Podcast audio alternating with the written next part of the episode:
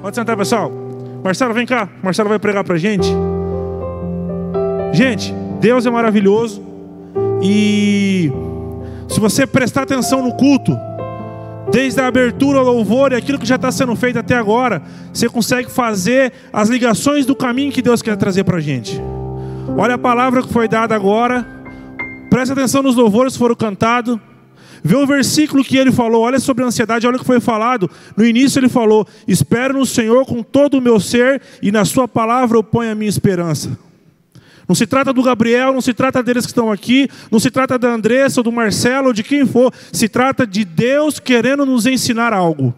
Então guarde a palavra de Deus no teu coração. Venha para o culto, como o Gabriel falou, não é o mesmo culto. Venha para o culto entendendo que Deus tem algo para falar para você que Deus tem algo para direcionar a tua vida. E se você conseguir fazer essas ligações e pegar esses versículos e aquilo que está sendo cantado e adorar a Deus, não há nada que pode impedir o agir de Deus na vida de vocês. Amém, gente? Eu quero orar, o Marcelo vai pregar.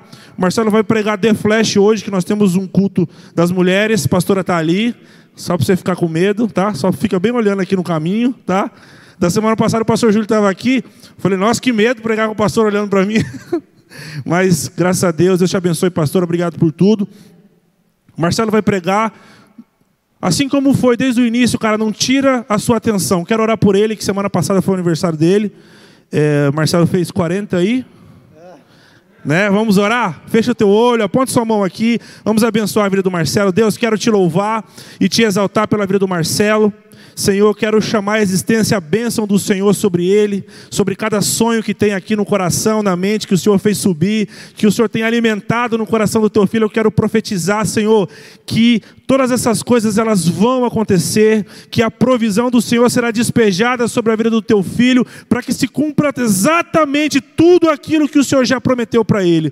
Quero te louvar porque o Senhor trouxe uma pessoa que tem nos ajudado, que tem somado aqui nesse culto, assim como todas essas pessoas. Nós somos um time, mas agora em especial quero louvar o Senhor pela vida dele, que os céus estejam abertos, que não haja ruídos ou interrupções naquilo que o Senhor está derramando sobre a vida dele, e que cada dia o teu filho possa possa servir com alegria em nome de Jesus. Amém, gente? Presta bastante atenção, Marcelo vai pregar 15 minutos para a gente aqui, tá bom? Porque nós temos um outro culto, mas eu tenho absoluta certeza que Deus ainda vai continuar nessa direção daquilo que Ele tem falado para nós.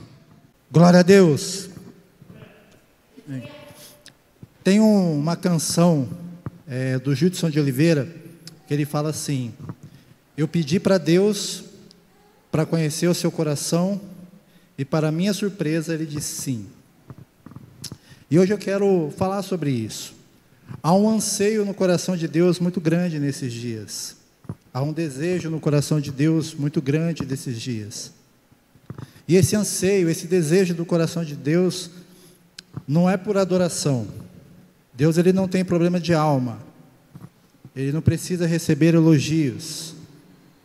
Mas o anseio do coração de Deus é por homens por mulheres, por jovens, por adolescentes que amem a Sua presença, mais do que todas as coisas. O coração de Deus nesses dias, ele tem buscado por verdadeiros adoradores, que o adorem em espírito e em verdade. E Deus ele tem saudade, ele tem desejo de te abraçar, Deus ele quer que você se sinta como um filho. Sabe aquele lugar onde você pode descansar no Senhor, onde você é simplesmente filho, onde não há um peso, onde não há nenhuma contenda, aonde simplesmente o rio de Deus, que é manso, ele flui em você. E eu quero falar sobre isso. Eu vou ser o mais breve possível para falar sobre isso. Eu anotei algumas coisas. A gente tem uma visão errada e equivocada, achando que a adoração somente são pelos levitas, por sinal são bênçãos aqui. Mas na realidade, os adoradores são aqueles que entram no quarto, fechem a porta e se derramam diante da presença de Deus. Independente da situação que você está passando, independente da alegria ou da tristeza, a verdadeira adoração, ela flui através de você. E Deus ele tem o desejo nesses dias de pessoas que estão disponíveis para fazer isso. Não são todos que estão disponíveis, não são todos que querem se derramar diante da presença de Deus. Não são todos que querem fechar a porta do seu quarto, mas aqueles que querem e desejam e anseiam por isso, encontra. Aqueles que entram pela porta, em Salmos 24 fala que aquele que entrar pela porta, aquele que passar pela porta, entrará e encontrará alimento.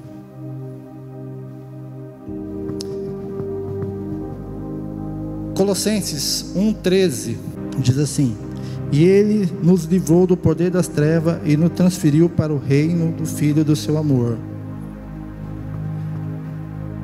Sabe aquele lugar onde a gente estava perdido, onde nós estávamos transtornados, equivocados? Ele nos tirou de lá e nos transportou para o lugar onde tem uma cultura nova, uma visão nova. E o reino de Deus, ele não é comida nem bebida, mas ele é paz, alegria e justiça no Espírito Santo. E eu estou falando exatamente sobre isso. De você ter paz, alegria e justiça. E é para quem isso? É para todos que desejam a presença de Cristo mais do que todas as coisas. Nós estamos acostumados a vir na igreja, nós estamos acostumados a estar aqui no sábado, estar aqui no domingo. E tem pessoas que vêm até mais do que o sábado e domingo. Mas será que realmente nós estamos no centro da vontade de Deus? Será que se você pedir para Deus para conhecer o coração dele hoje, agora, ele consegue revelar a você?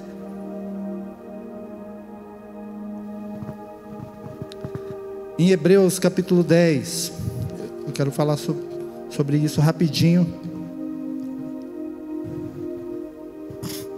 Hebreus capítulo 10, versículo 19, diz assim: Tendo, pois, irmãos, ousadia para entrarmos no Santíssimo Lugar pelo sangue de Jesus, por um caminho novo e vivo, que Ele consagrou para nós através do véu, isto é, Sua carne e tendo um grande sacerdote sobre a casa de Deus, cheguemos-nos com o coração verdadeiro e inteira certeza de fé, tendo o coração purificado da má consciência e o corpo lavado com água pura. Fiquemos, pois, firmes em nossa profissão de fé, sem nos abalar, porque fiel é aquele que prometeu. E qual que é a promessa? A promessa é que nós seríamos transformados à imagem e à semelhança de Cristo. Há uma cultura nova para mim e para você, há um novo jeito de pensar. A gente não pode estar se acostumar com as coisas que a gente tem olhado lá para fora. Em Romanos 14, se eu não me engano, fala: transformais a vossa mente.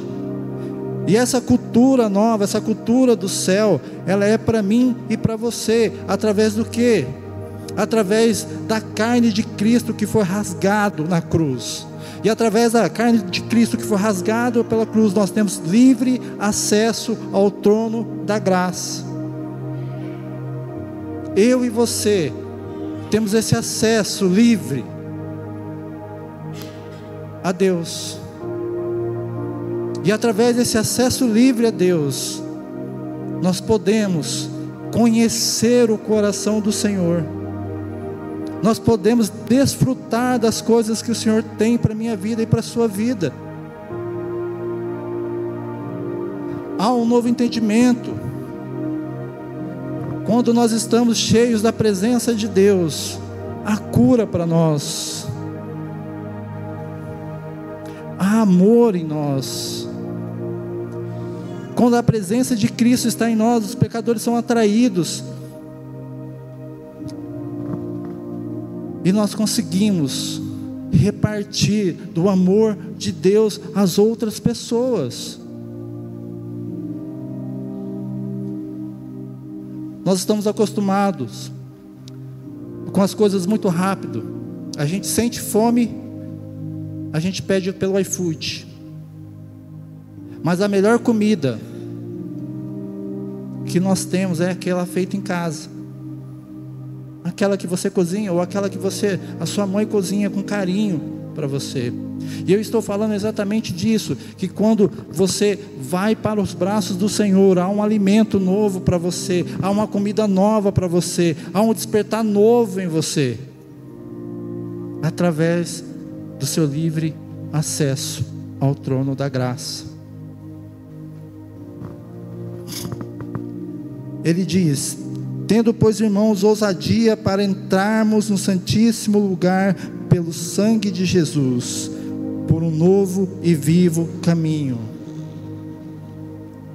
Eu e você precisamos entrar pelo trono da graça, nós precisamos desfrutar do trono da graça, nós precisamos comer e beber e se alimentar. Nós precisamos ser cheios do Espírito Santo. Muitos de nós temos passado fome a semana inteira, porque nós não paramos e não nos alimentamos da presença de Jesus. E quando nós não nos alimentamos da presença de Jesus, tudo fica difícil ao nosso redor.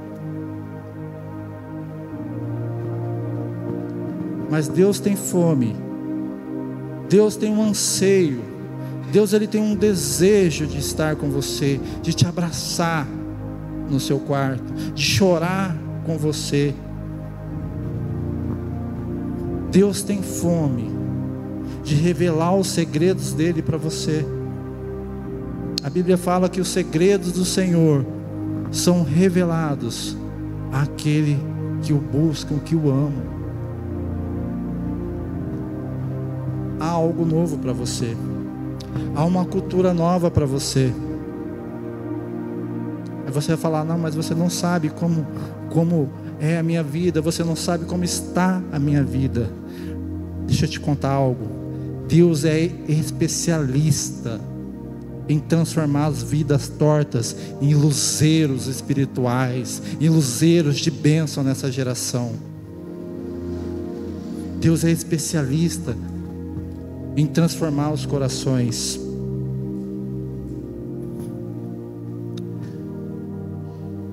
Há algo. Você vai falar, Marcelo, o que, que eu preciso fazer? Você apenas precisa parar na presença dEle. Você apenas precisa ficar na presença dEle. Você precisa permanecer na presença dEle. Nada mais do que isso. Em Hebreus capítulo 1,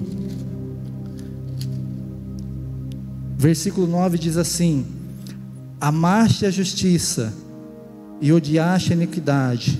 Por isso Deus, também o teu Deus, te ungiu com óleo de alegria, mais do que todos os seus companheiros.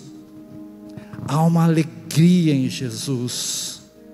E essa unção que está em Jesus você tem livre acesso a ela. Você tem livre acesso a essa alegria plena, alegria no teu espírito.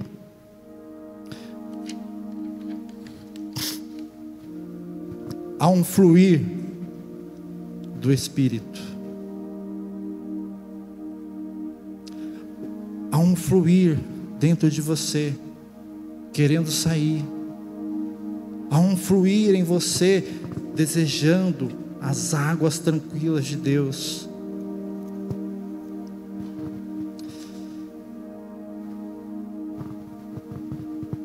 As nossas prioridades elas estão invertidas. E por isso que muitas vezes a gente vem para a igreja, a gente ouve um louvor sobrenatural e a gente não consegue saber aonde está a transformação. Porque as nossas prioridades estão invertidas. A Bíblia fala: buscar primeiro o reino de Deus e a sua justiça. Quando nós entendemos isso, que eu não venho aqui pelo louvor, eu não venho aqui para agradar o pastor, eu não venho aqui porque eu preciso servir, mas que eu venho à casa do Senhor para adorá-lo verdadeiramente. há uma conexão diferenciada entre o teu espírito e o espírito do Senhor. Deus tem fome por pessoas que permaneçam nele. Continuando o texto, em Hebreus diz: E tendo um grande sacerdote sobre a casa de Deus, cheguemos-nos com o coração verdadeiro e inteira, inteira certeza de fé, tendo o coração purificado da má consciência e o corpo lavado com água pura. Fiquemos-nos, pois, firmes em nossa profissão de fé, sem nos abalar, porque fiel é aquele que prometeu. Deus é fiel para transformar a minha vida e a sua vida em imagem e semelhança de Cristo.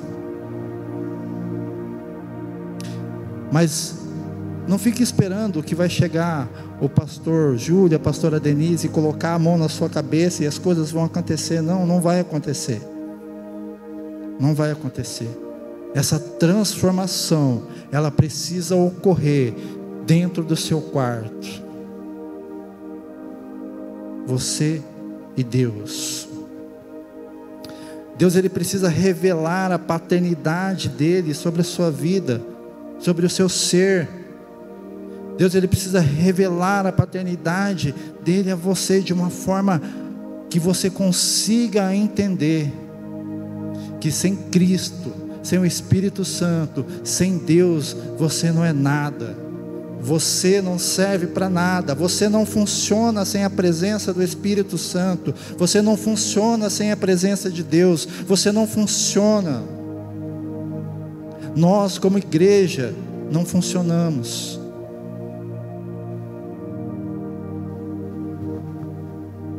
O que é, então, um avivamento?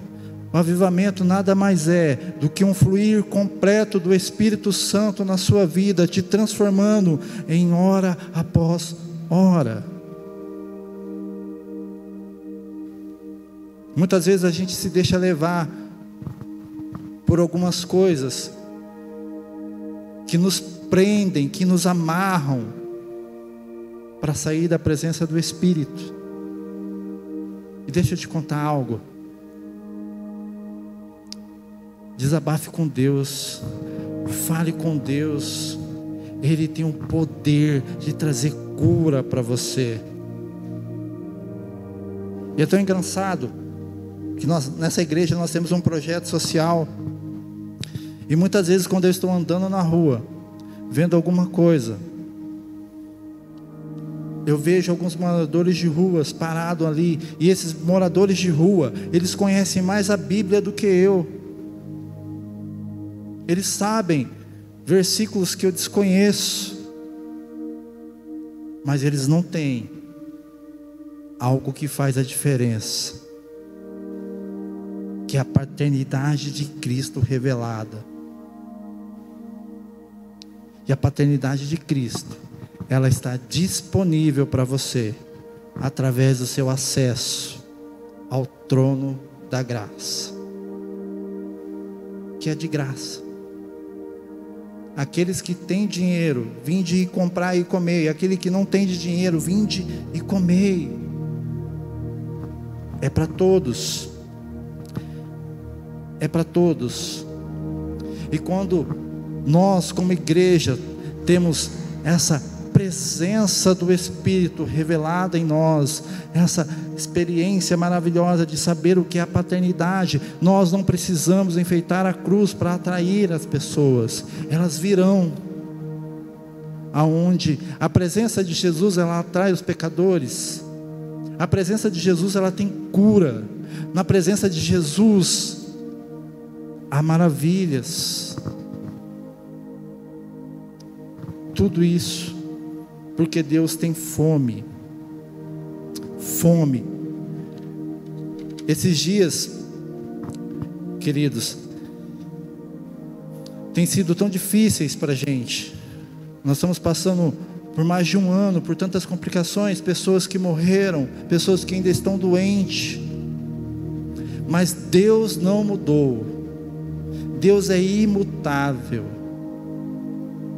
Ele quer se revelar para aqueles que estão disponíveis para Ele, para aqueles que desejam conhecê-lo mais e mais e mais.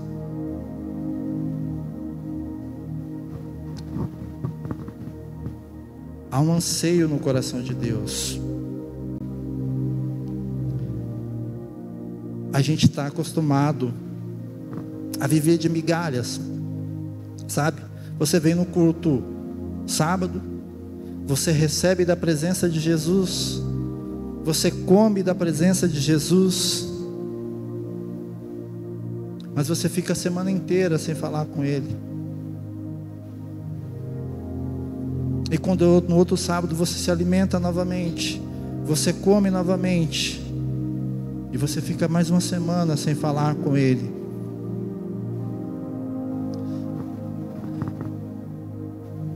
Nós precisamos parar de, migalha, de comer migalhas e viver na presença de Deus todos os dias. Todos os dias. Essa presença de Jesus, ela está liberada para mim e para você. Nós temos livre acesso a um fluir através de você. As pessoas precisam saber que no seu rosto existe algo, e esse algo é a presença de Jesus fluindo através da sua vida.